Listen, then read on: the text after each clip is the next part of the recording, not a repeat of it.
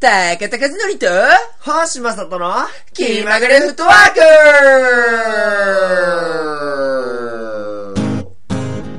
思い詰めた顔してなんからしくないね。目的地なんてさ決めなくていいじゃない。楽しいことないなら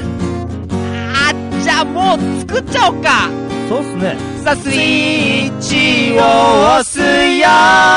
気まぐれ気まぐれフットワーク。僕の話を聞いておくれ。話を聞かせてよ。気まぐれ気まぐれフットワーク。どうもどうもどうもチャレンジャー高田です。ランタン星です。どうぞ。えでは今日ゲストが来てます。はい、自己紹介お願いします。はい、浜尾和則です。それだけですか？チームピース、はい、いいですか？はい、チームピースチャレンジャーの倉田です。はい、倉田さんです。浜尾和則おかずの、えー応援団末席にいます大国明子です。イエイイエイ。あとは今日今日のコーディネーター、そうですね。はい。このセッティングしてくださった。はい。はい、ご紹介に上がりましたイラストレーターの柿内で、しかもさっき紹介しました倉田の娘です。はい、母親を連れてきました。もうはい、じゃあ今日はこのメンバーろくにんでやっていきたいと思います。はい、今日は柿内さんがあのコーディネートしてくれてこのメンバーが集まってるっていうことなんですけども、収録場所もね、はい、今までないですよ。そうですよこれどこですか？ちょっと新宿の高いところですよど, ど, どちらなんですか？これはこれはね、その、その真下が歌舞伎町ですね。ほうで、この建物というかなんか言ってましたね、さっき建物名のあ、はい、区民センターみたいな感じのところですよね。なんか区の歌舞伎町を見下ろしての 会, 会議室ですか、ここは。そうですね、はい、あのそうなのであんまり大きい声を出すとその職員の方に怒られるんじゃないかと。もう最初から大きい声出して、ね、この子は。いやでもこれでさっきので怒られなかったってことはここまで出して OK ってことだよね。そういうことじゃないの？高田さんは何でもあのいっかいめまでは怒られていいと思ってるんで、ちょっとあんまり当てにしないでくださいラインを、うん、そういうことでも、はい、ゲストの方をゲストの方を紹介していきま紹介というかね。そうですね。一人ずつあの、うん、名前言ってもらったんですけど、まああのなんでどういうことをやってるのかとか、まあどういうことを喋らせたくて柿内さん呼んだのかとか、むしろ喋りたくて来たのかとか、僕らはそうですね、喋らせますんで。えっと簡単に言うと、はいはい、私の母親が、はい、えっと子供貧しい子どもたちの支援みたいな感じで、うん、インドと日本をなんか往復してフェアトレード活動みたいなボランティア活動にみたい な, なんかそういうことをいろいろやっていて、それをピースチャレンジャーの倉田さんがやったと。そうなんです、はいはい、それであのそのそのつながりであのこうその浜尾さんの活動を私が聞いて、はい、で大国さんとも知り合いになって、はい、であの気まぐれフットワークで話したら宣伝というか活動報告みたいな風にもなって、うん、いろんな人に知ってもらえるしいいんじゃないかっていう風に私が思って紹介したら、じゃあ本当にラジオ撮りましょうかっていう風にトントンとなったので、はい、で浜尾さんはもうあとちょっとで本当にインドに行ってしまう人だから、うん、結構急いで時間を作ったって感じです。今日は平和活動つながり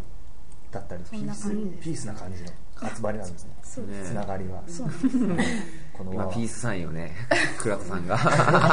うなんかもう心が痛いです。あとあの他のつながります。僕らは学芸大学ってところ、僕と高田さんは出てるんですが、同じ大学なんですよね。そうですね、はい、はい、浜尾さんは同じ大学の、えー、僕の一つ下後輩ですね、大学の、うん、ちなみに学科は学科は学校教育という、学校教育何やってるとか分かんないとこですね分からなくないじゃないですか、学校教育ってボロじゃないですか、はい、それないですか。で、まあ、あの学芸大学でどんな活動活動というか、あの何をされててされてたんですか？そのピースなことっていうのは、あの学生時代は何もしてなくて、はい、出てから出る直前に、はい、よねん生のにがつに初めてインドのニランジャナスクールっていう学校に行きまして、はい、で卒業してからその学校と関係が始まりました。はあ、卒業してからなんですね。そうですね。はい、あとあの僕前そのフールズっていう団体が、はい、あの東京学芸大学のサークルサークルなんですか？ではないんですね。サークルではなくて学生団体、学生団体、はい、としてあの学校をた学校を作る校舎を校舎を建てる費用を寄付しました。はい、ああそれにも参加してる、はい、はしてないんですよ。それは参加はしてないんです、ね、全然してないです、はい、あノータッチですね。あノータッチなんですか、はい、あそうなんですか、はい、なんかてっきり僕はそれだと思って今日その話をあのメインに置いていっちゃっていいのかと思ってきてるんで、もう最初からなんか手放くじかれちゃった全然関係なくて俺、はい、あでもそ れ, そ, れつなそれがきっかけみたいな感じでそこに行ったっていう。俺の一番仲いい友達が、はい、そのフールズ の, あの代表をやってて、でこの学校を教えてもらったんですよ。ああそうなんですか、はい、それで行った学校はフールズが建てた学校のとこなんですか？そうですね。あその校舎がある、はいはいはい、なるほど、はい、であっちに行って何をするんですか？今度は今度はというか、はい、あの今撮ってるのがはちがつさんじゅうにちです、はい、あはい、でくがつふつかにはもうインドに旅立つっていうことです。そうですね、時間ギリギリですね本当にアボ取ってやってもらってるんですけど、はい、今回は、はい、えー、とまず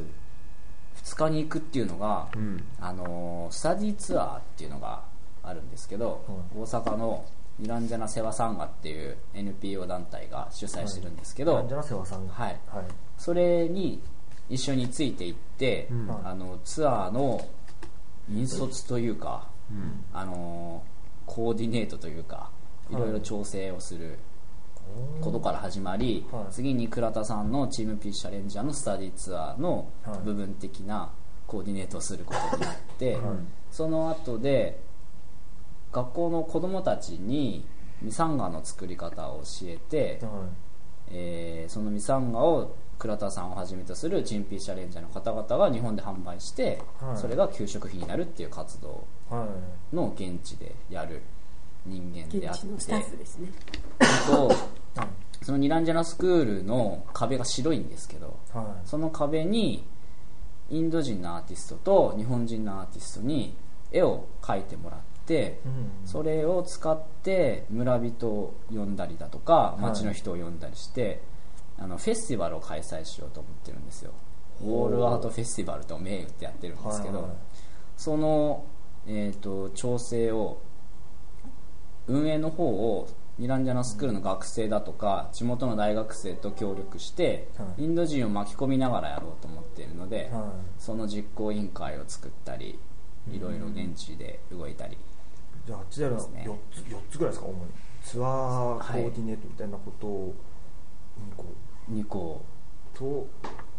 サンガーとウォールアートをにねんかんでしたっけ？あそうですね、にねんかん、はい、でにねんかんっていうのが、はい、あのビザを取るために、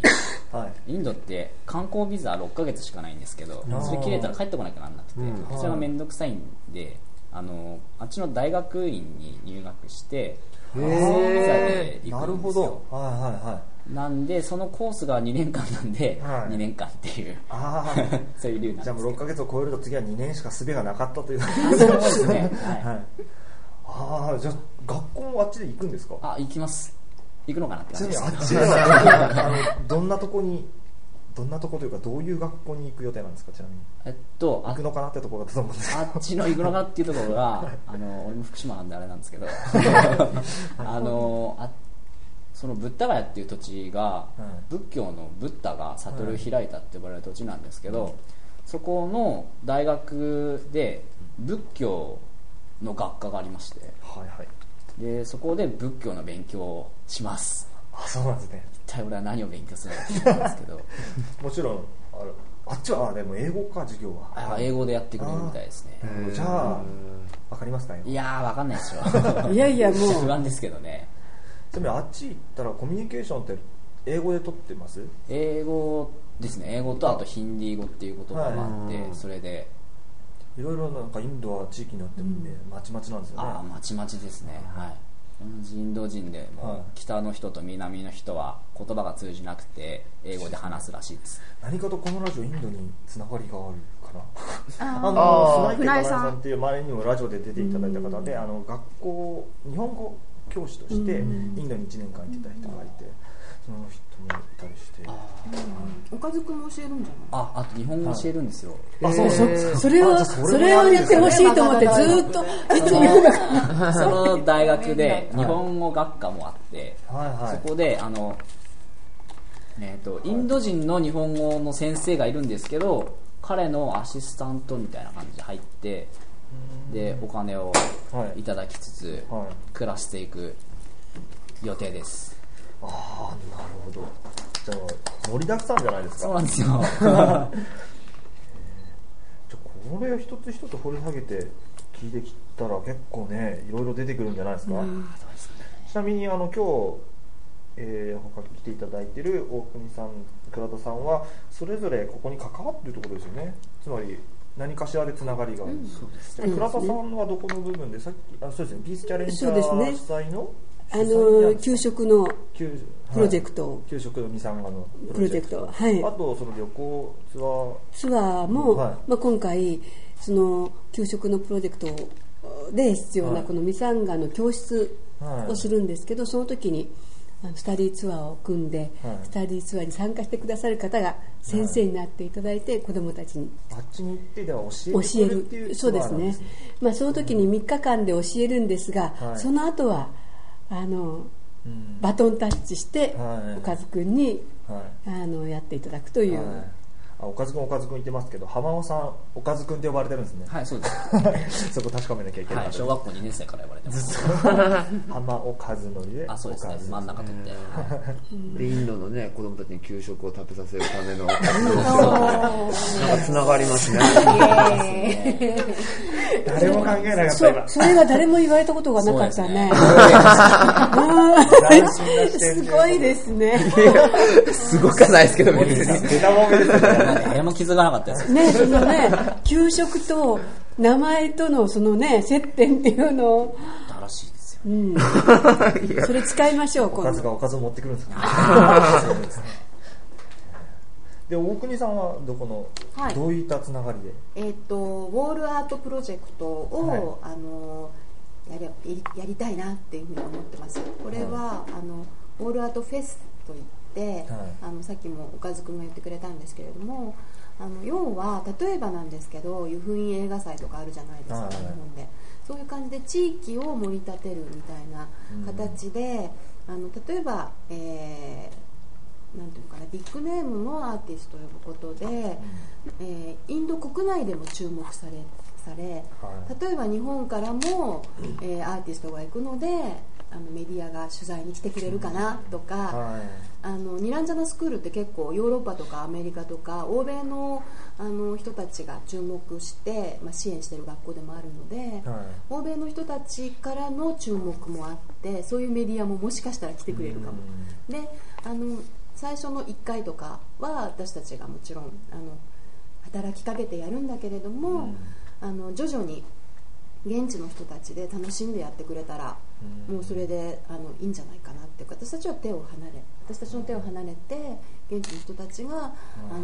本当にこういうアーティストとやってみたいとか、このアーティストに壁にかけに来てもらいたいみたいに思って招聘してくれて、であのいろいろメディアに働きかけたりとかっていうことも全てやってみたいなキャンペーン活動とかね、そういうのも全部あの現地でやってもらえるっていうことが一番の目標なんですけれども、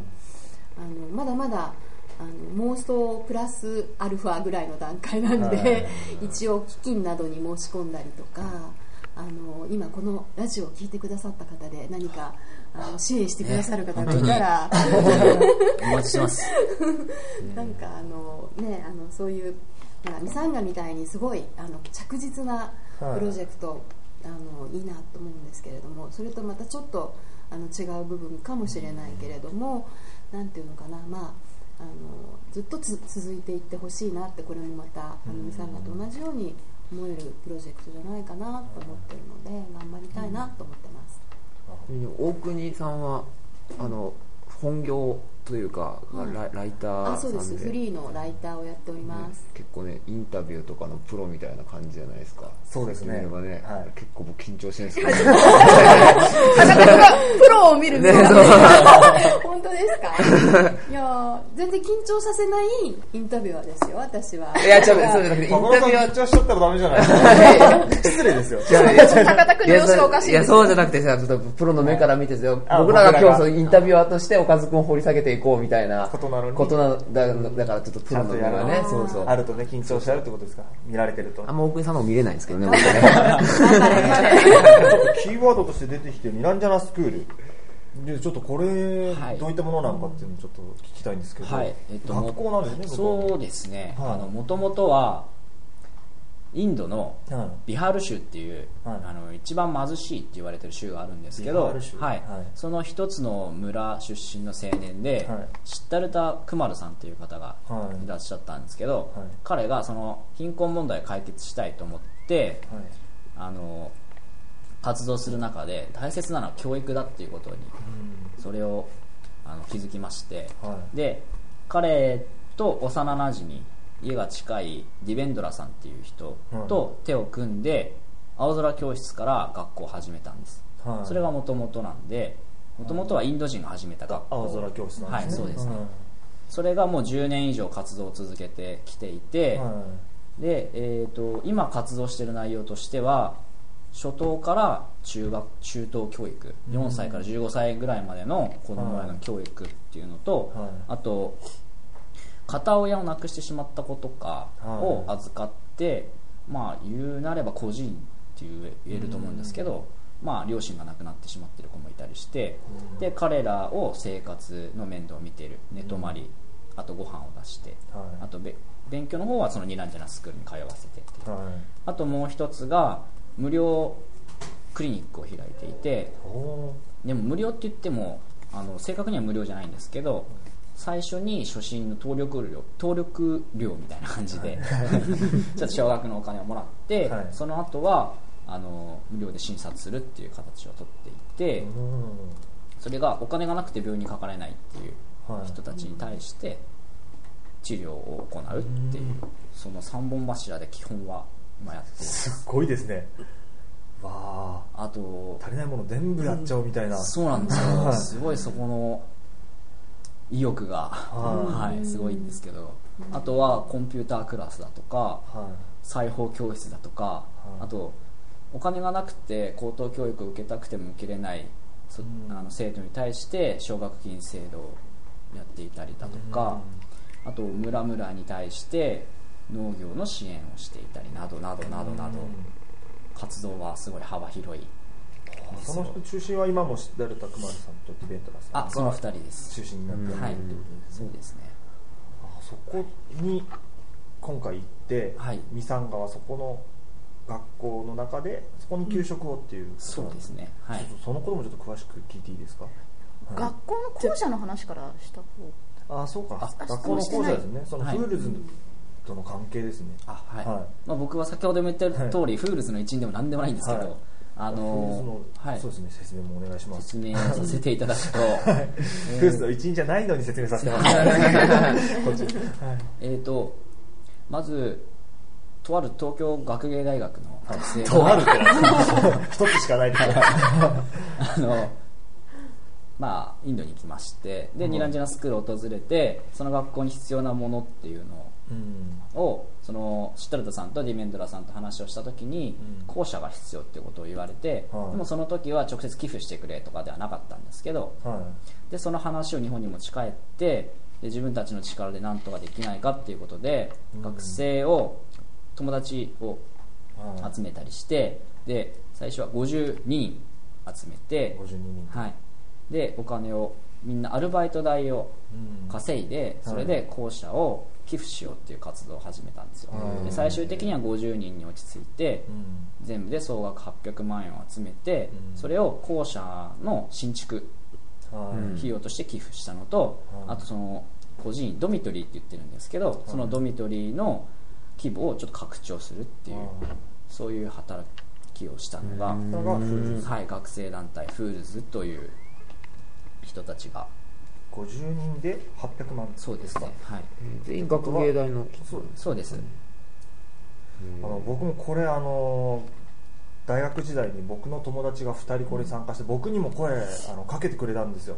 僕貧乏生活してたんでその学が集まんないなっていうことで、しかもあの最初から参加してる結構期間長かったんですよね。そのお金集めるっていうことも最初からみんなで一緒にやっていこうってことだったんですけど、僕は結構ギリギリになってからその話を聞いたっていうのがあって、ちょっと興味あったんですけど、あまりなんかその頃なんか他のことやっててあんまり深く関わらないで終わっちゃったんですけど、こんなところでつながるとは思ってもいなかったんですけど、学校を寄付したんですね。そうですね、校舎ですね、校舎、はい、あの学校を作るっていうことでいうと、あの今年のにがつぐらいになんか問題があったの、テレビで何でしたっけ、若槻千夏があの、はい、セミヌードの T シャツみたいのを作って、うん、そのお金であのインドに学校を建てるっていうので、うん、その話題になって問題になって、まあ、そのヌードで建てるってことがどうなんだって、あっちでインドではその何でしょう、女性がそういう肌見せとかいうことにはもっと、うん、あのまあ、そういうことはあっちで問題があるのにっていうところで、うん、なんか今も多分解決してないんですけど、それで集めちゃったお金も集めちゃってて、しかもそのセミヌードの T シャツなんて着られないじゃないですか、年の若者しか、でお母さんとかが買えるわけでもないし、子供たちが買えるわけでもないっていうのでいろいろ問題になってたんですけど、なんかそこであの問題になってたのは、学校建てるだけじゃなくて運営どうするんだっていう、うん、その後のお金の話とかが問題になってたんですけど、うん、あのフールズでも僕そこ思ったんですけど、ちょっと違うんですね、はい、やっぱりフールズの時は主体が向こうで校舎を建ててあげて、運営主体はもともと向こうにあるところに校舎を建ててあげるっていう仕組みだったので、はい、なんでそこ今落ち着いたんですね、納得したんです、はい、なるほど、は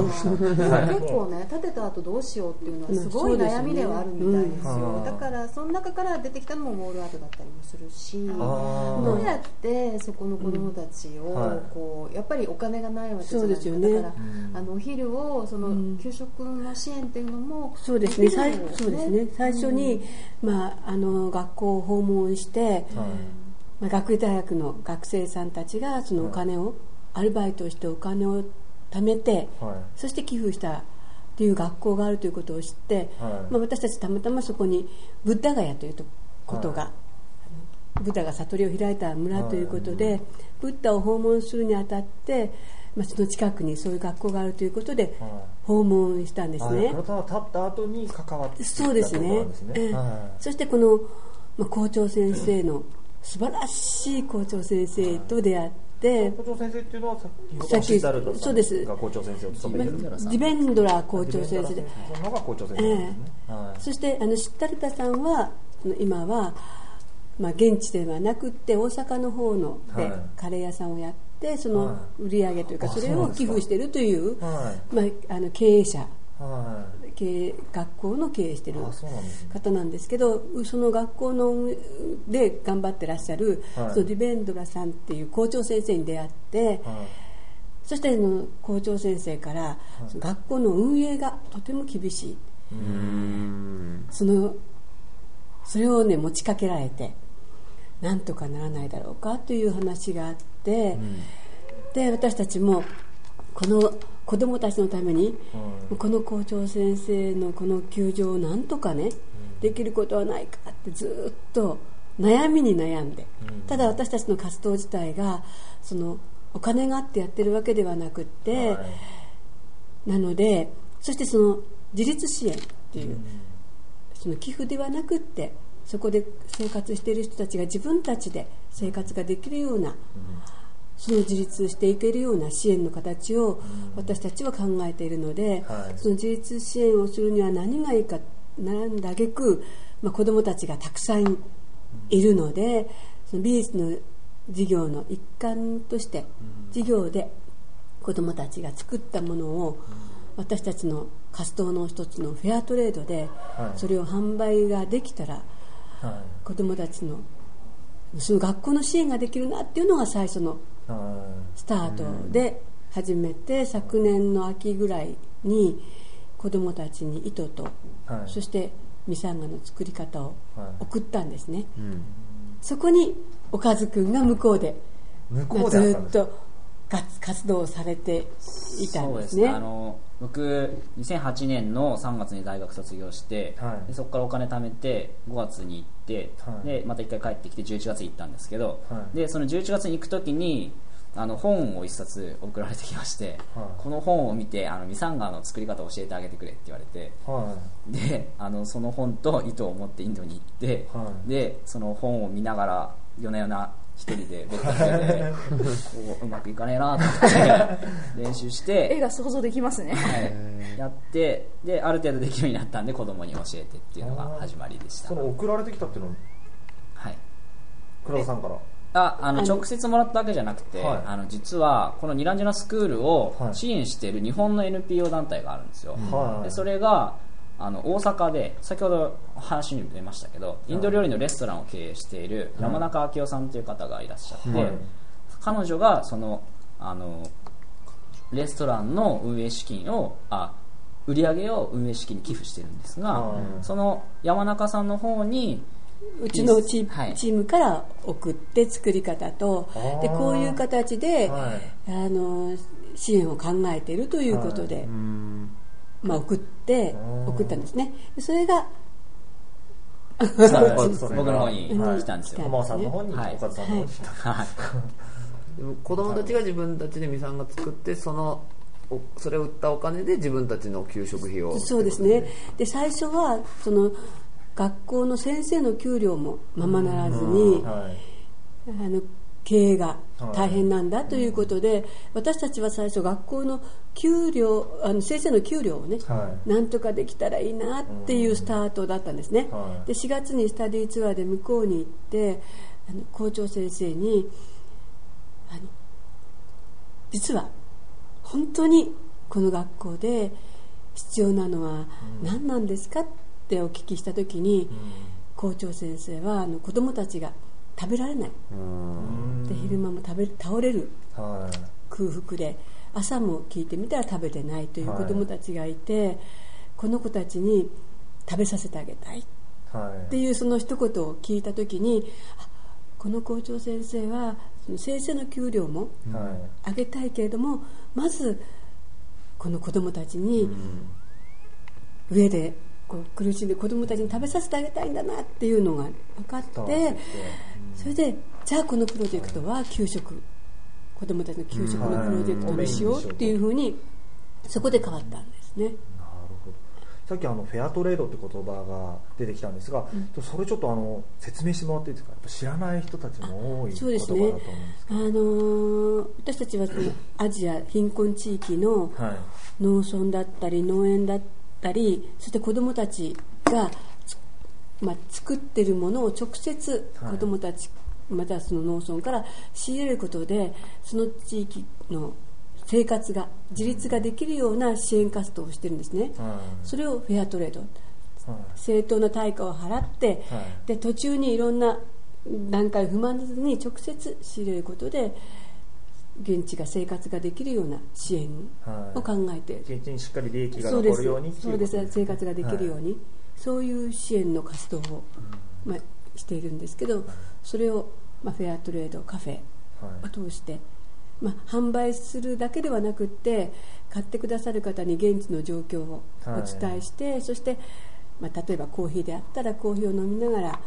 現地に思いを馳せていただいて、はい、そして今のこの日本の生活無駄がたくさん多い、うんまあ、食べるものでも捨てたりっていう生活が多い中で、はい、何かね、うん、生活をこう変えたり考え直す見直すきっかけになってほしいなっていう思いがあってそういう啓発活動を兼ねて、はい、あのフェアトレードカフェを行っているんですね、はい、それはピースチャレンジャーの活動の一つ、はいまあ、あのこの母親の活動はですね、はい、後日またあのあの柿内家であ柿内家というか倉田家で大宴会をしながらまた後日録音するってことなんで、そうですね、今日は浜尾さんってことで、あのー、あれなんですけどまた後日リスナーの人はうざいことになると思いますけど